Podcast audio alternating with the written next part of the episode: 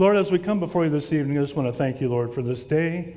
Thank you for this time, Lord, time set aside, Lord, that we can get together, Lord, to get first into your word, Lord, to seek your guidance, to seek your counsel. Lord, we love you so much. We just want to be in your will. So help us, Lord, as we go through this. Help me, Lord, to speak your words. May my, my opinions and thoughts uh, not matter, Lord. We just want to focus on what you would have for us tonight. So we love you, Lord, and we give it all to you now in Jesus' name. Amen. Amen. On the screen, you'll see the look. Interesting, isn't it? I, I really at first wanted eyes facing out, but when I seen that, I got to think that's more the way we are rather than focused out. A couple of weeks ago, I was supposed to teach on a Wednesday night, and I was going to do a message on, on uh, Moses and parting the Red Sea and all that. Anyway, I got, I got really pretty sick, and so I swapped with Pastor Brian. And so I've had a couple extra weeks to think about it and stuff, and God has kind of led me down a different path. And I want to kind of share that path with you real quick about how this came together. Well, I kind of have, you guys know I'm a little different anyway, right? Can I get an amen? Amen. All right.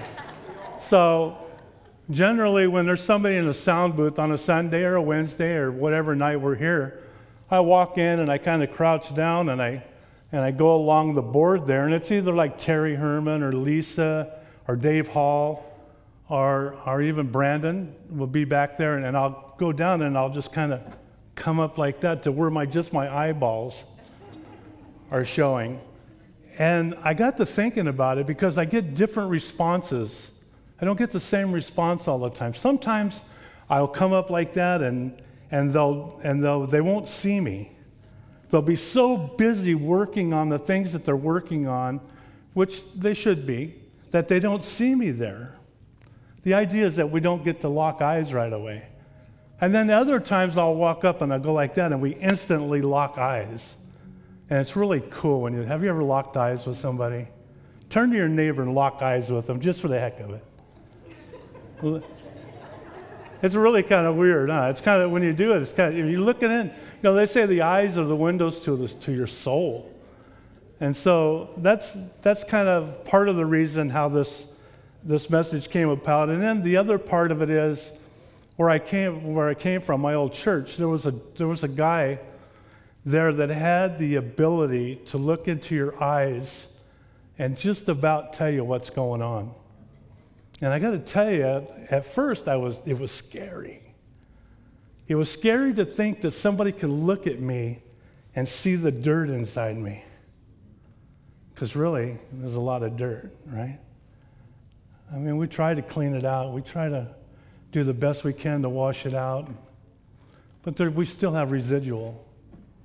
And I always felt like he could see it and he knew it because he would come up to me and he would say, John, it's going to be okay. God's got your back.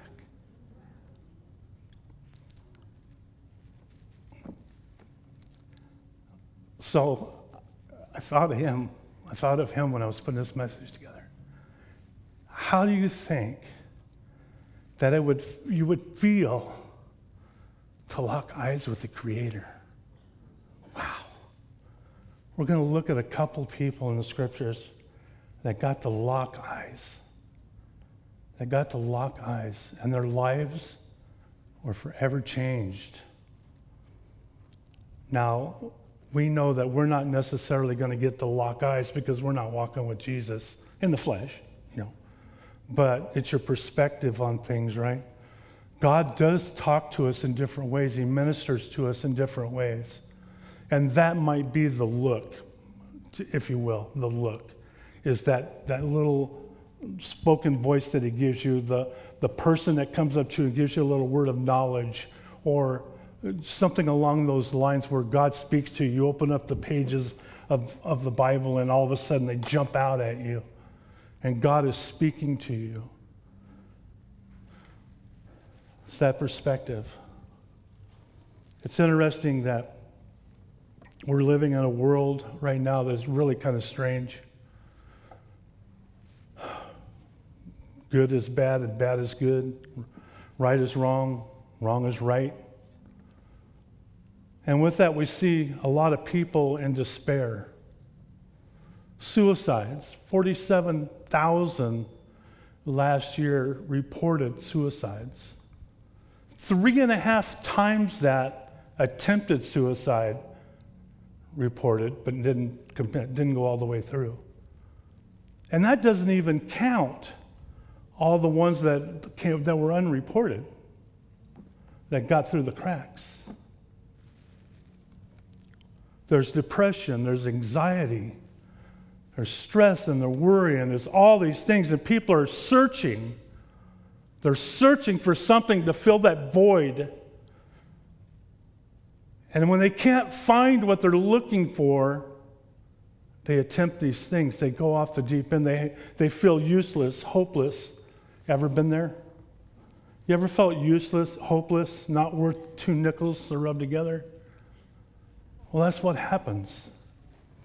But there's something that happens to us when we lock eyes with the Creator. There's something that happens to us when we lock arms with the Creator. There's something happens to us inside when we recognize that we can't do things on our own anymore. We're going to look at a couple people tonight that we're going to see this. If you'll open your Bibles to John chapter 4. I know it says 1. We're going to get there. I've changed it around a little bit. It's not a big deal.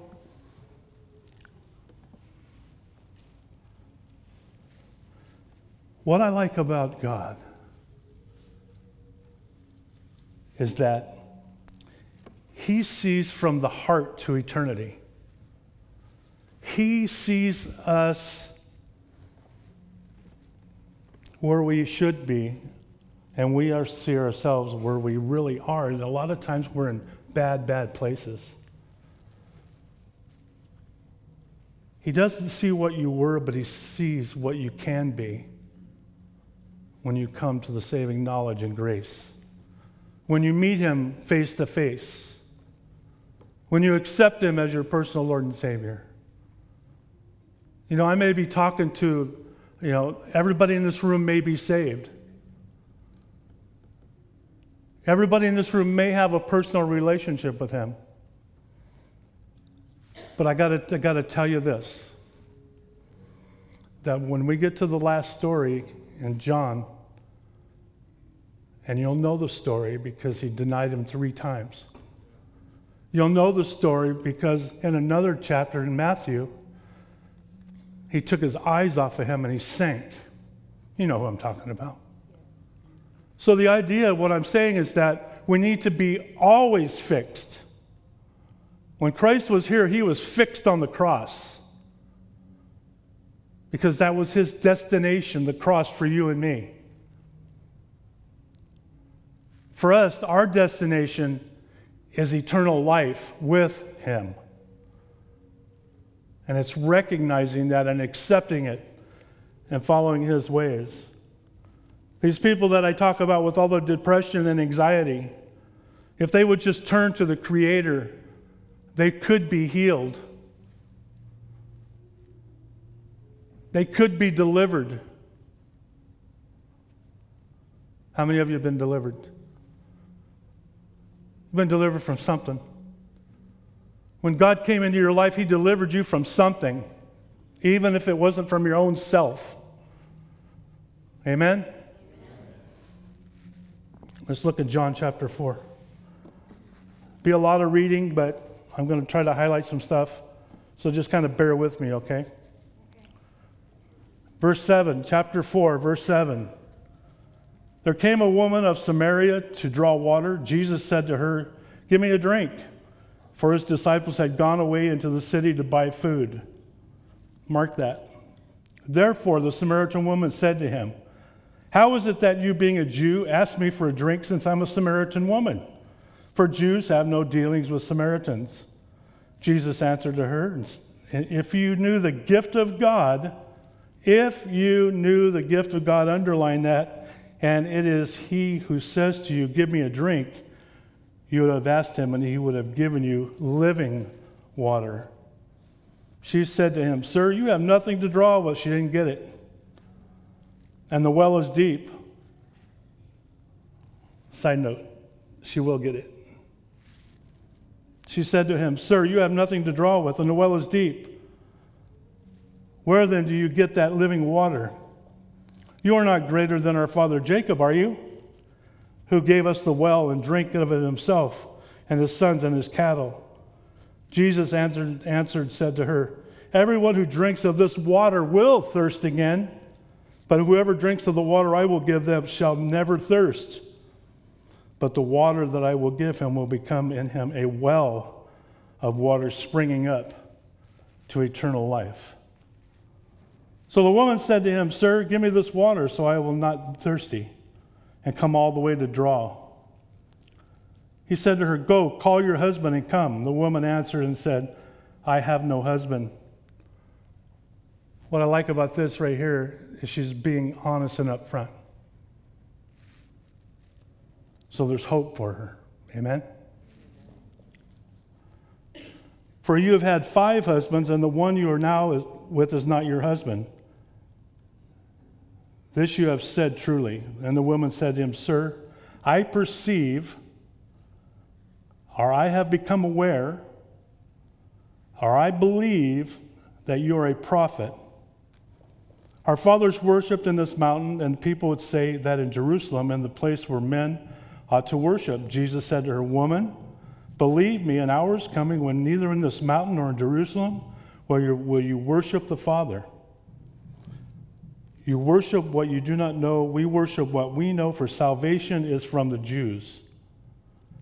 But an hour is coming, and now is, when the true worshipers will worship the Father in spirit and truth. For such people, the fathers seek to be his worshipers. God is spirit, and those who worship him must worship in spirit and truth. The woman said to him, I know the Messiah is coming, he who is called Christ. When that one comes, he will declare all things to us. And Jesus said to her, I who speak to you am he. Here is starting of an intimate conversation between two people. Now you've got to remember that his disciples have taken off to buy supplies. You got to remember who this woman was. She was an outcast in her own town. Many husbands, even the other women in the community, didn't want nothing to do with her. In fact, she would go at high noon in the heat of the day when nobody else was around to draw her water. So, so, so she wasn't a very popular person in her community. So I say that to say this is that in this moment in time, it's a God appointed time. And God has an appointed time with each and every one of us. In verse 27, it says, At this point, at this point, there was that point in time when they were talking face to face. Now, it doesn't say it, and you just take it for what it's worth, read into it, search the scriptures for yourself. But I see them sitting there having an intimate conversation, talking about what's going on. I see them locking eyes and talking because there's, a, there's something that's going to take place in her life. See, Right now, she's an outcast. She's useless. She's worthless. A woman in those days was worth, worth nothing. But she was going to be something in just a few minutes, or whatever the time frame was. I don't know how many minutes or whatever. Because that thing that was useless is now going to be useful in the kingdom. Why? Let's read. At this point, his disciples came, and they were amazed that he would speak with a woman, yet no one said, Why do you speak? or uh, Why do you speak with her? So the woman left her water pot and went into the city and said to the men, Come and see a man who told me all the things that I have done. This is not the Christ, is it?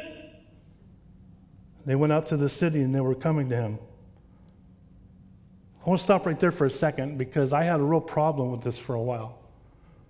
And I'm not sure, be honest with you, it doesn't say, so I'm just going to give you my conjecture for whatever it's worth. You study it and look at it yourself. But I, had, I was questioning her when she says, Is this not Christ? Is it? To me, that says, at first I'm going, wow, maybe there's some doubt in there.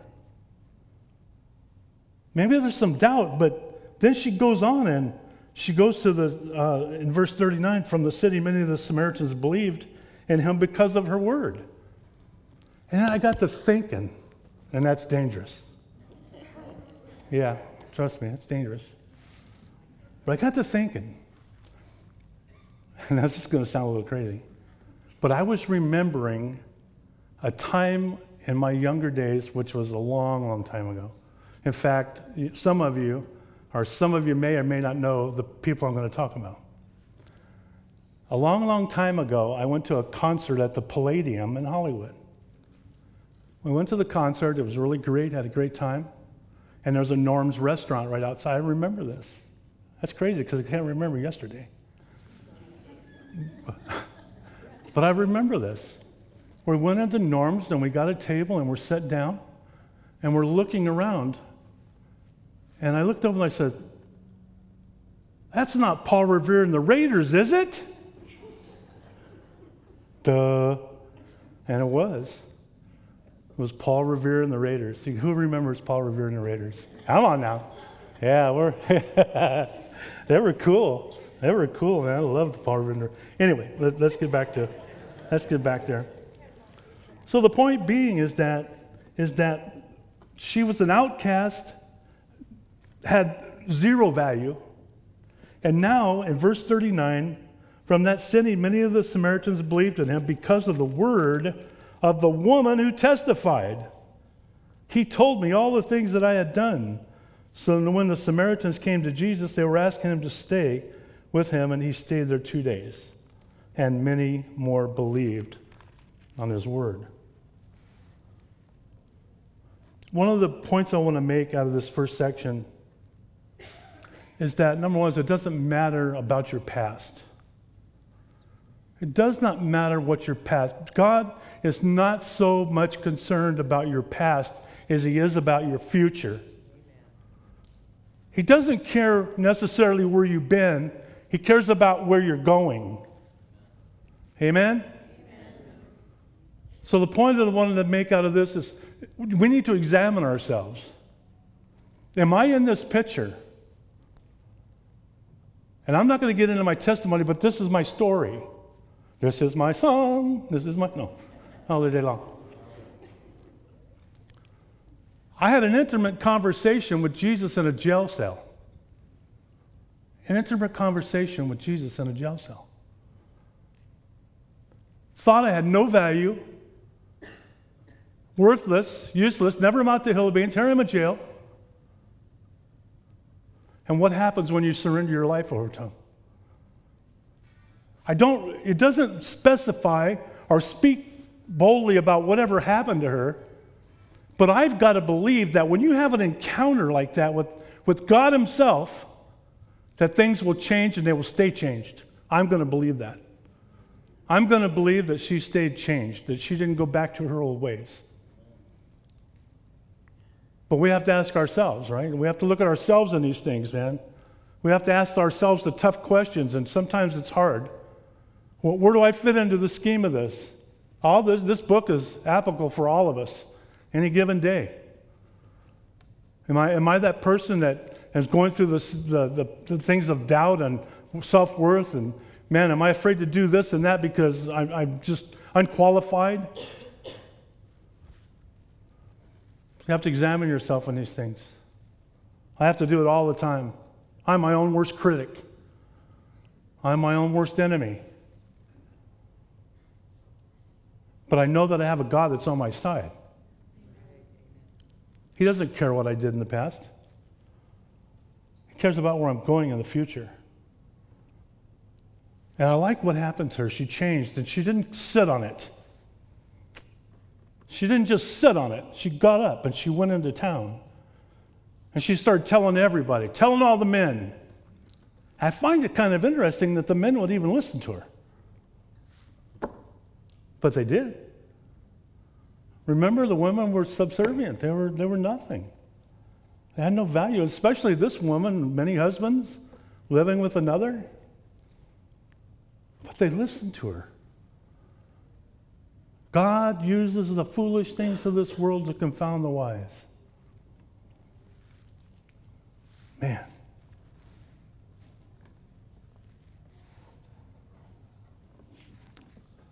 So be it, so let it be done.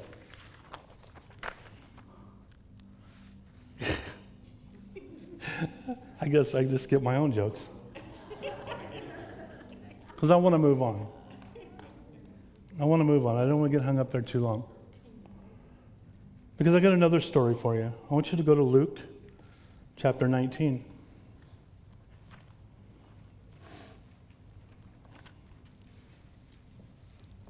Among the Jewish people, the, the publicans were about the worst of the worst.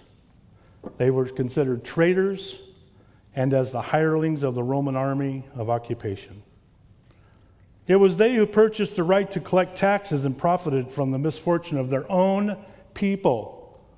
Consequently, they were excluded from the, from the synagogues and from all the acceptable social contact with the Jewish people. They were, if you will, or they, he was, a social outcast. He didn't see his value, he had no value until now. Let's listen, let's read 1 to 10. He entered Jericho and was passing through, and there was a man called by the name of Zacchaeus. He was a chief tax collector, eh, red line, and he was rich, eh, red line. Zacchaeus was trying to see who Jesus was and was unable because of the crowd, for he was small in stature. So he ran on ahead and he climbed up into a sycamore tree in order to see him, for he was about to pass through that way. And when Jesus came to the place, he looked up and said to him, Zacchaeus, hurry and come down, for today I must stay at your house. And he hurried and he came down and he received him gladly. When they, when they saw it, they all began to grumble, saying, He has gone to be with a guest, be the guest of a man who is a sinner. Shame on you. Zacchaeus stopped and said to the Lord, Behold, half of my possessions I will give to the poor, and if I have defrauded any, anyone of anything, I will give back four times as much. And Jesus said to him, Today, Salvation has come to this house because he too is the son of Abraham. For the Son of Man has come to seek and to save that which was lost. So we see he was a social outcast. He was rich, he was short, he couldn't see over the crowd. The background, even with the background of this guy, there was a planned meeting with the Creator there was a planned meeting, and the planned meeting is up in a tree. Give me a break. Would you climb a tree to meet somebody? Man, if it was Jesus, yes. Yeah.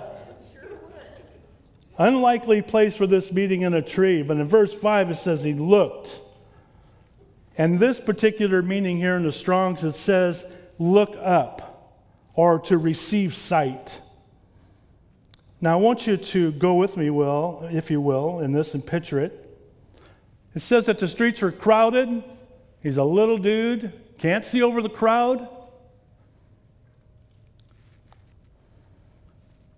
And so he comes up with this idea that he's going to climb up in a tree. He would do something, whatever it had to be, to get a look at the Messiah to get a look at Jesus. He would do whatever he had to do. And for him, it was to climb a tree. That's the only way. Here's the interesting part. See, Jesus already knew. Jesus was already going to look at him. He already knew it. But when it says to look, I think, for whatever that's worth, that Zacchaeus see, got received enough sight or enough to be able to look, to be able to see Jesus. Not only to see Jesus, but to be transformed in that moment. You hear me? To be transferred in that moment because he, Jesus says, You come down, I'm going to your house. And he got down and he got with them and they started, and they didn't even get down the road. And he's already coughing up confessions. He's already saying, I'm going to give back, I'm going to give back, I'm going to give back. So there was a transformation that took place when they locked eyes again. The key, things I want to keep talking about, the locking of the eyes. I say right there, when I say that, it looks to me like it's shifting. You're afraid to lock eyes. Are you afraid to lock eyes with Jesus tonight? Or you want to meet him face to face? Are you willing to climb a tree? Are you willing to take a stand for him? When he seen Jesus, it changed his life.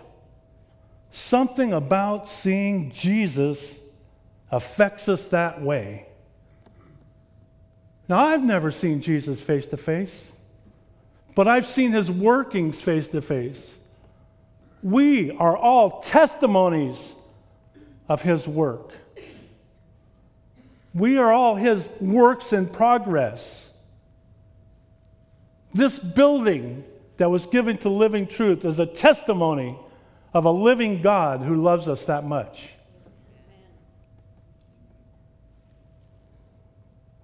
Why? Verse 10 For the Son of Man has come to seek and save that which was lost. I got news for you. We were all lost. See, Zacchaeus had money, ill gotten money. Probably had a nice pad. I don't know what his house looked like. But the one thing that he didn't have he didn't have any peace, he didn't have any joy, he didn't have any hope. It's kind of like being a drug dealer. You got no peace, you got no hope. You got money, but you got no peace, you got no hope. You're just waiting to get locked up. And I think for him, he was probably being a tax collector, just wait for somebody to knock him on the head.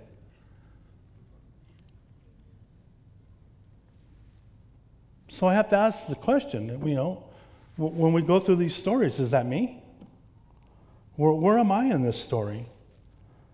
Now, would I, would I climb the tree?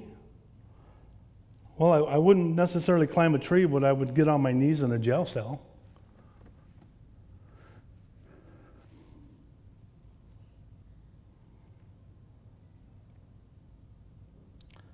Just can't help but think and stand in awe and wonder about how this Creator loves us so much.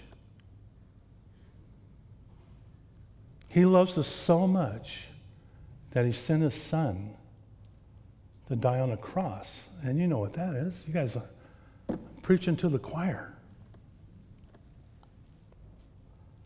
But I, sometimes I even think the choir forgets. Sometimes the choir forgets the words. Sometimes the band forgets the words. Sometimes we've got to be reminded. Sometimes we've got to be prodded and poked. And just reminded of the grace that we have been afforded. It is so easy to get on a pity pot. So easy. Oh, I don't feel good. And yeah, I don't feel good. But man, there is somebody else a lot worse off than I am. We got some people in the hospital right now, in and out of the hospital.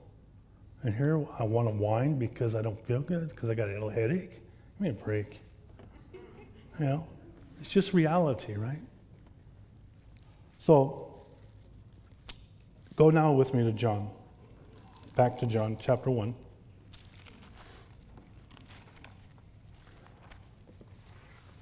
Thirty-five, and again, I already gave you the, you know, guys already know who this is, but I want to pull out a couple of, I think, interesting, interesting things in this. So it says in verse thirty-five. Again, the next day, John was standing with two of his disciples, and he looked at Jesus as he walked, and he said, Behold, the Lamb of God.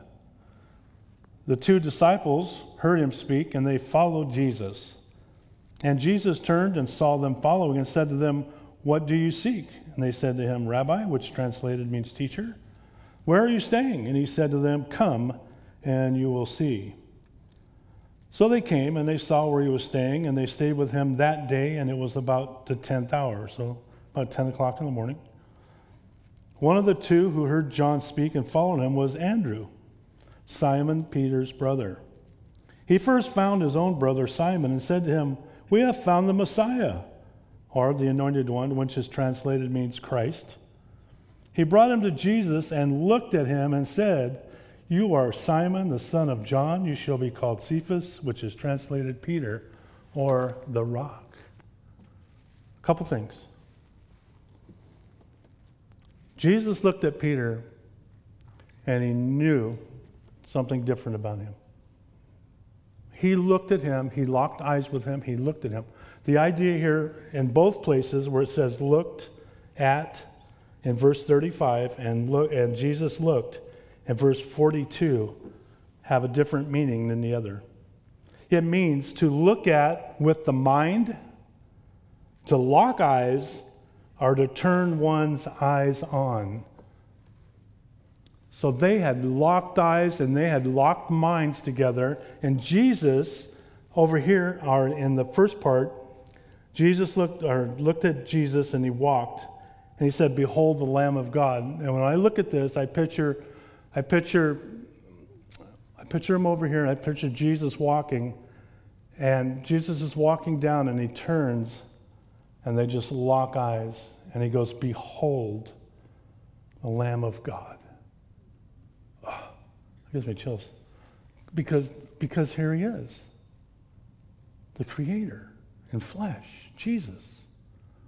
They're walking with him. And he recognizes Peter. And he sees something in Peter. But listen, Peter has defects. He has defects. We have defects. But he still used him. He called him the rock. He was going to build his church on the rock. Is that you? Your church can be in your home, your church can be in your work, your church can be wherever you are. Are you the church? Are you the rock? He says, Behold the Lamb of God. And then he says, He brought him to Jesus. Jesus looked at him and said, You are Simon. The idea is that he looked and they locked eyes. And they changed his name to Peter, to the rock. But like I said, we, when we think about Peter, Peter was not perfect. But God had chose him. God had chose him out of all the other people that were there. He looked right into him and said, I'm going to call you Peter, the rock. I'm going to build my church. And I'm just wondering, I'm thinking out loud, okay? So play with me. How many times has Jesus looked at you or me? I want to build I want to build my church on you. And we look like that. Hmm. Me? Uh, you're not talking to me. If I don't lock eyes, I don't have to acknowledge. I think God has said a lot of things to a lot of us, and we sometimes don't listen. I think that God has said a lot of things to a lot of us, and we don't want to obey. Because a couple of reasons. One, it takes us out of our comfort zone. It's real comfort in my seat right here.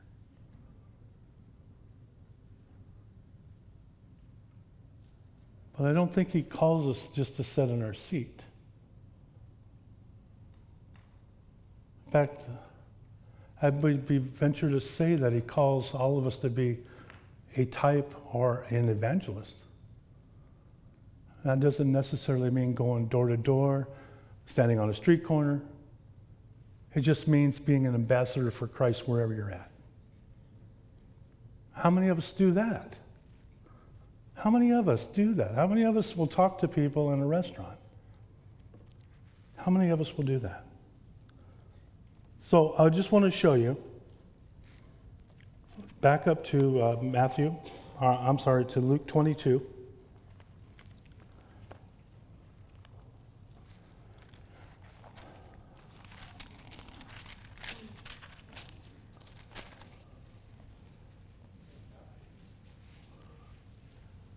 Sixty-one and sixty-two. 22, 61, 62.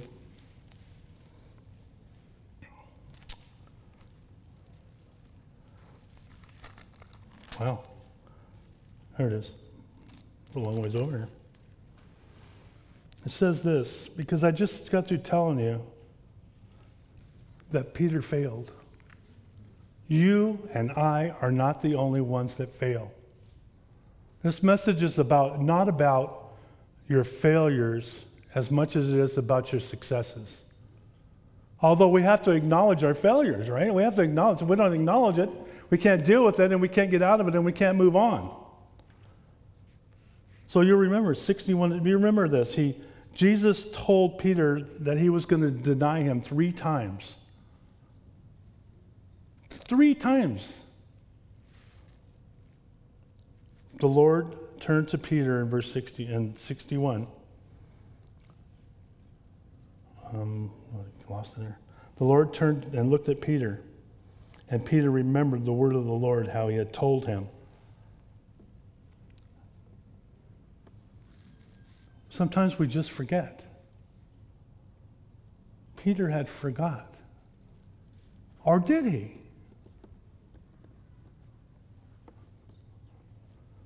I don't, I don't really know. but what about us? Do we forget or do we just not want to follow direction? He was already told in advance that he was going to do this.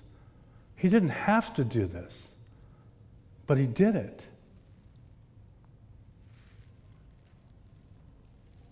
In Matthew chapter 14, you can go there if you want to. In verse 28. This is where Jesus is walking on the water. And Peter says, Lord, if it's you, tell me to come and I'll come. And so you know the story. He steps out on the water and he's walking towards Jesus. And what happens? The winds come up. The winds come up and he gets distracted. Here's my thought as long as you're keeping your eyes focused on Jesus, as long as you're keeping your eyes focused on the cross and the things that He wants you to do, you're going to be in His will and you're not going to sink. You're not going to stumble. You're not going to fall. It's when we take our eyes off of the prize, we take our eyes off the cross, that we sink and we fall. So, all of this to say, what are we going to do? What are we going to do as a body? We are a body, aren't we? We're connected. We're in the same race together. I'm going to close with Hebrews chapter 12.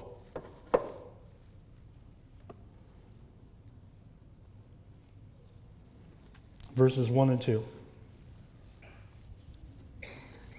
Therefore, we have, since we have such a great cloud of witnesses surrounding us, let us lay aside every encumbrance and the sin which so easily entangles us, and let us run with endurance the race that is set before us, fixing our eyes on what? Say it. Jesus. Come on, church. The author and perfecter of faith, who for the joy set before him endured the cross despising the shame, and has sat down at the right hand of the throne of God. When I think back about the Samaritan woman, I rejoice. I rejoice because I see hope. A past like she had, and now a future that's brightened. When I look at Zacchaeus, Tax collector, hated.